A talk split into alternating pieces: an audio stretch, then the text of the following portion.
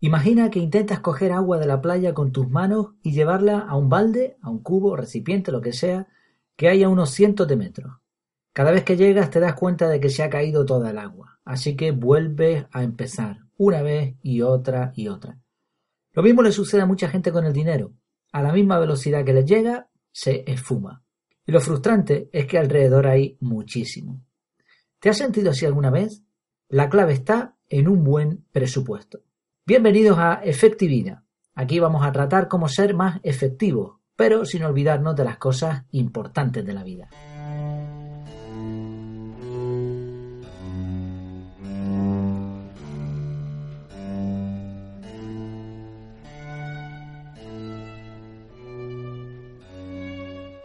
Es curioso porque según un diccionario, el dinero es el activo plenamente líquido. Así que la ilustración que pusimos al principio no está tan mal. Lo cierto es que el dinero nos llega y no lo podemos retener durante mucho tiempo. Por eso, el primer paso para que esto no nos suceda es tener un presupuesto. Si han escuchado otros capítulos de este podcast, se habrán dado cuenta de que me gusta mucho la etimología, el origen de las palabras, porque así puede ver uno el significado verdadero de la palabra, su uso en, su origen, etc. Esta palabra presupuesto es interesante también. Pre significa antes, antes de un supuesto. El supuesto previsto con antelación. ¿Cuál es el supuesto? Pues el supuesto es que te vas a gastar el dinero. Por eso lo que hay que hacer es controlar esto.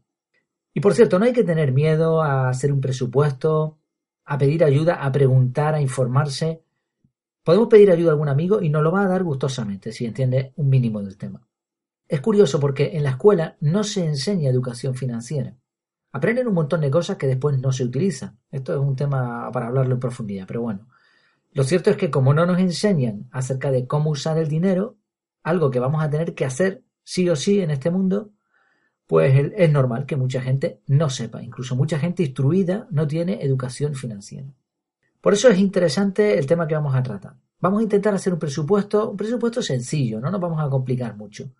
Hay sistemas complejos y lo suyo sería hacerse un presupuesto a la medida. Nosotros aquí en casa, por ejemplo, utilizamos un presupuesto que hemos elaborado en Excel, eh, bueno, el sistema de, de Apple, pero bueno, es lo mismo. Una hoja de cálculo con fórmulas, con cosas automatizadas que nos permite ver hasta el último céntimo. Cuando empecé con este sistema hace ya bastantes años, mi mujer se reía y lo contaba en plan anécdota, de que todo lo que se gasta y que tiene que estar anotado. Vamos a hablar de esto después también.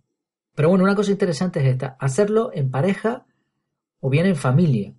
Incluyamos a los niños a la hora de elaborar el presupuesto, aunque sean pequeños. Así ya les vamos a dar una noción de lo que les va a pasar posteriormente en su vida. El sistema que vamos a ver es el más sencillo que existe. Cogemos un folio, hacemos un círculo a la mitad del folio y saliendo de ese círculo dos líneas que dividen el folio en dos mitades. Es decir, una mitad arriba y otra mitad abajo y en el centro un circulito. En la parte de arriba vamos a poner los ingresos. ¿Qué son los ingresos? Pues todo lo que entra en casa. Ingresos principalmente del trabajo que tengamos o si no estamos con trabajo ahora mismo, pues de la ayuda que tengamos. Aquí también pueden estar los activos, mm, ingresos que provenientes de activos. Ya hablaremos de esto en otro capítulo, pero bueno, podría ser un alquiler, por ejemplo, que tengamos si somos propietarios. Por cierto, aquí en, estos ingresos no van las cosas extras. Es decir, es lo que entra mensualmente.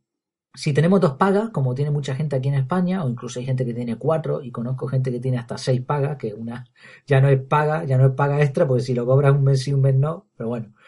Estas pagas, estos extras que nos vienen de, pronto, una ayuda, una subvención, esto no va aquí en el presupuesto. Después explicaremos por qué. Aquí van los ingresos que tenemos todos los meses. Claro, ya encontramos un problema, por eso decimos que es sencillo, pero hay que estudiarlo. Vamos a ver. Es posible que cada mes cobremos distinto. Si cobramos muy distinto cada mes, hay que hacer un promedio. Y para eso vamos a tener que buscar las nóminas, los ingresos que tengamos del año anterior. Y hacemos un promedio. Sumamos todo y dividimos entre 12. Todo el año y dividimos entre, entre los meses. Así tendríamos un promedio de lo que nos entra cada mes. Lo ideal es que cobrásemos todos los meses más o menos lo mismo o lo mínimo que vamos a necesitar.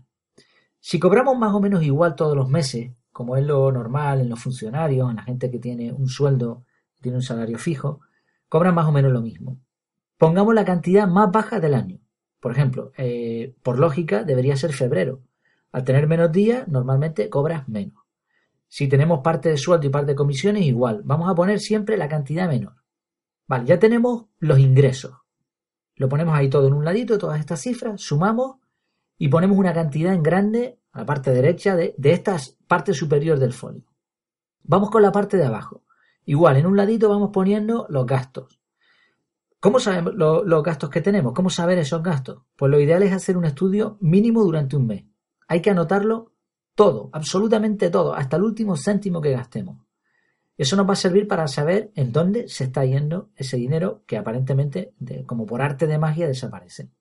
Si no lo hemos hecho, pues podemos revisar los gastos en el banco, podemos meternos en la web si tenemos el banco online, las tarjetas, los resúmenes de tarjetas, facturas, si las hemos guardado, etc. Pero lo ideal es eso, hacer un estudio mínimo durante un mes. Y ahora eso nos va a servir para poner los gastos. Hay gastos que ya sabemos cuáles son. Pero antes de poner ningún gasto, muy importante, hay que poner ahorro. Ya tenemos una cantidad en grande arriba, en la parte de arriba, que son los ingresos. Bueno, pues como mínimo, el 10% de eso tiene que ser ahorro. Este es el primer gasto y el gasto más sagrado. Por muy mal que estemos económicamente, nunca deberíamos bajar del 5% del ahorro. Y esto es en el peor de los casos. Como decía una frase de Warren Buffett, creo que se pronuncia así, no ahorres lo que te quede después de gastar, gasta lo que te quede después de ahorrar. Y esto es muy importante, vamos a centrarnos un poquitín, un par de minutos en esto. Piensa en lo siguiente, si no eres capaz de ahorrar nada, mal vamos ya con el presupuesto. Si, si no, has, no has sido capaz de contenerte durante un tiempo y ahorrar, reservar una parte de tu dinero, pues tienes un problema, tienes un problema grave, porque el supuesto va a ser es que, vas a estar igual toda tu vida, es decir, que te van a entrar los, los ingresos y te lo vas a gastar todo, porque no eres capaz de mantener esa cifra ahí.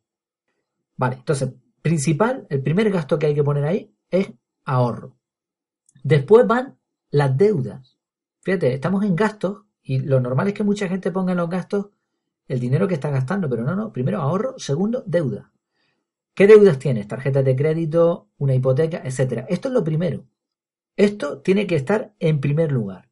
Por supuesto, si tenemos una deuda muy grande, la vamos a aplazar. Esto no es bueno, pero mucha gente no, tiene más remedio. No más del 30% en deuda. Esto no incluye la vivienda, pero sí incluye el coche. O sea, la, vivienda es el único gasto, podríamos decir, que en el sistema actual, si queremos comprar una casa, no es posible para la mayoría de la gente comprarla eh, a tocateja, como se dice aquí, es decir, al contado, con todo el dinero ahí en efectivo. No, no se puede, la mayoría no se puede. Entonces, ese, ese gasto la hipoteca es el único que podría ir aparte. Pero un coche sí, tú puedes comprar un coche hoy en día muy barato. Y es un error comprar coche endeudándose. Eso ya lo trataremos también en otro capítulo más adelante, pero ya lo decimos, mm, financieramente hablando, es un error total, gravísimo.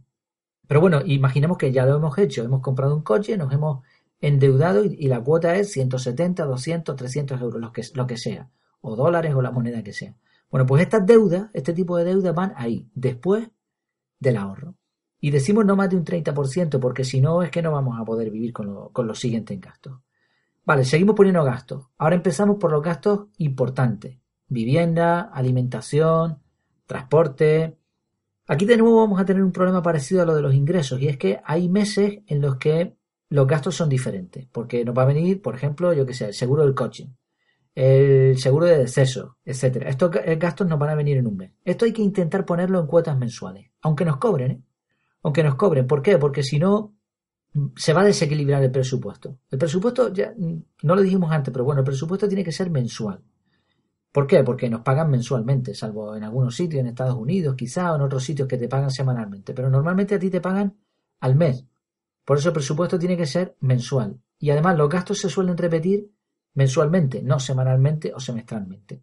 Por eso hay que intentar que los gastos que no sean mensuales, hay que forzar a que lo sean. Entonces, si tenemos un seguro, intentemos negociar con la compañía de seguros o con el banco. Hay bancos que te hacen este servicio y te prorratean, digamos, o te dividen el gasto entre los 12 meses del año. Así todos los meses sabemos que vamos a gastar aproximadamente lo mismo.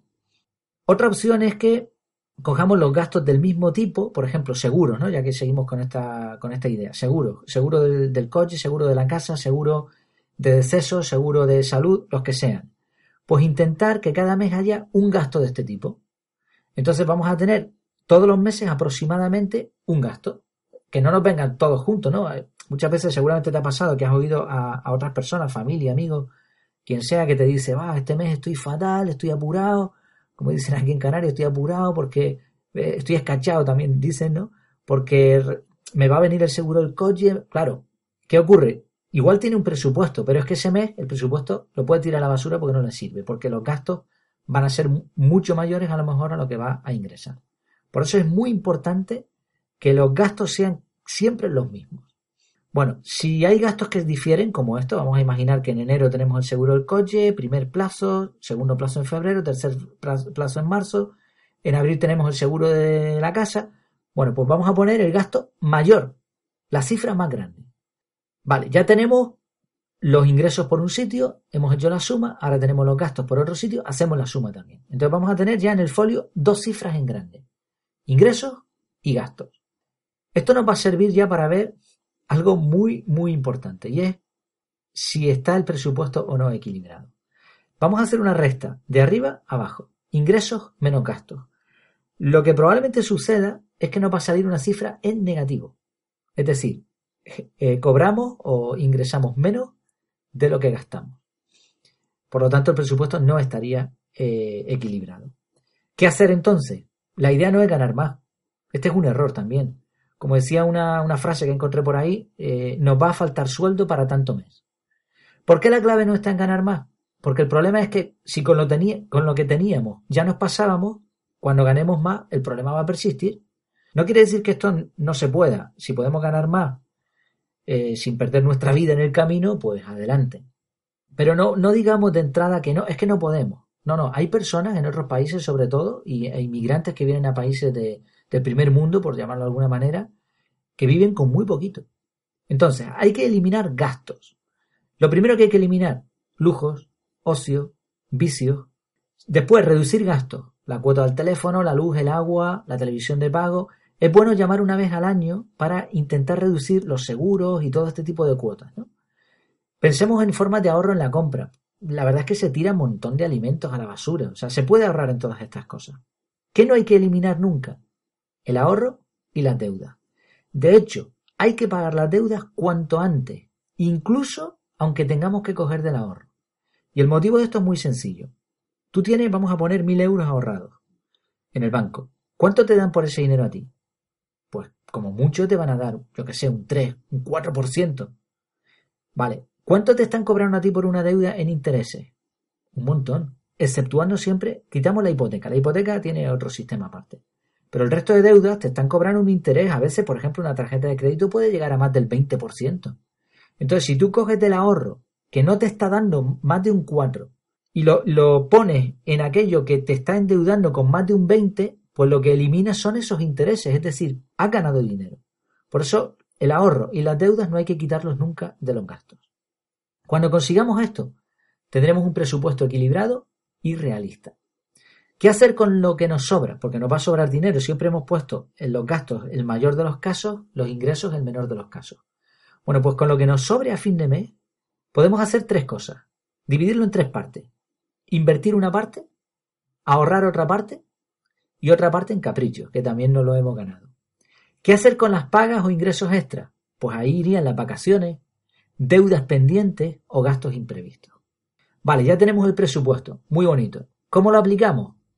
Bueno, veo que ya voy por los 14 minutos aproximadamente, así que no nos vamos a centrar en esto hoy, lo pospondré para otro capítulo, cómo poder aplicar el presupuesto. Pero bueno, ya tenemos el primer paso, tenemos ya un presupuesto equilibrado y práctico, y muy sencillo, en un folio, en un papel. Bueno, en este podcast hablamos de efectividad, pero no nos olvidamos de las cosas importantes de la vida. Así que una pregunta. ¿Ya tienes el presupuesto? Bien. ¿Tienes en ese presupuesto una parte reservada para regalar o donar? Claro, cuando pensamos en las cosas importantes en la vida, nos vienen a la mente momentos. Y muchas veces los momentos que más producen felicidad son aquellos en los que hacemos feliz a otros regalamos o damos. Sería muy triste tener un presupuesto muy bueno, pero no dar nada a nadie. No tiene que ser solamente hacer una donación en efectivo.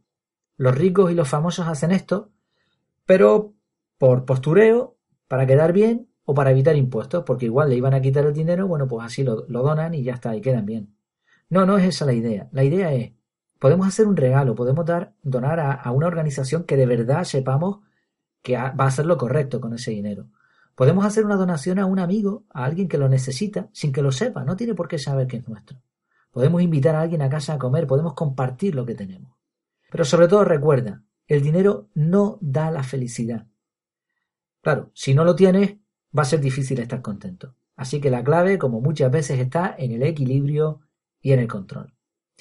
Esto ha sido todo por hoy. Recuerda poner un like o un comentario en iVoox o estrellitas en iTunes, el, el, sistema que sea, porque como decíamos, es importante dar, hacer felices a los demás. Y, esto, la idea no es para alimentar el ego de nadie ni nada parecido, sino para que más gente pueda beneficiarse de los temas que presentamos aquí. La próxima semana vamos a hablar de cómo desintoxicarse de las noticias. Un tema que va a ser también bastante interesante. Mientras tanto, puedes seguir más artículos e ideas interesantes en el perfil de Twitter, arroba. Recuerda que ahí tenemos siempre un tema semanal que también vamos a estar intentando poner en la web en www.efectividad.es. Hasta entonces, que lo pasen muy bien.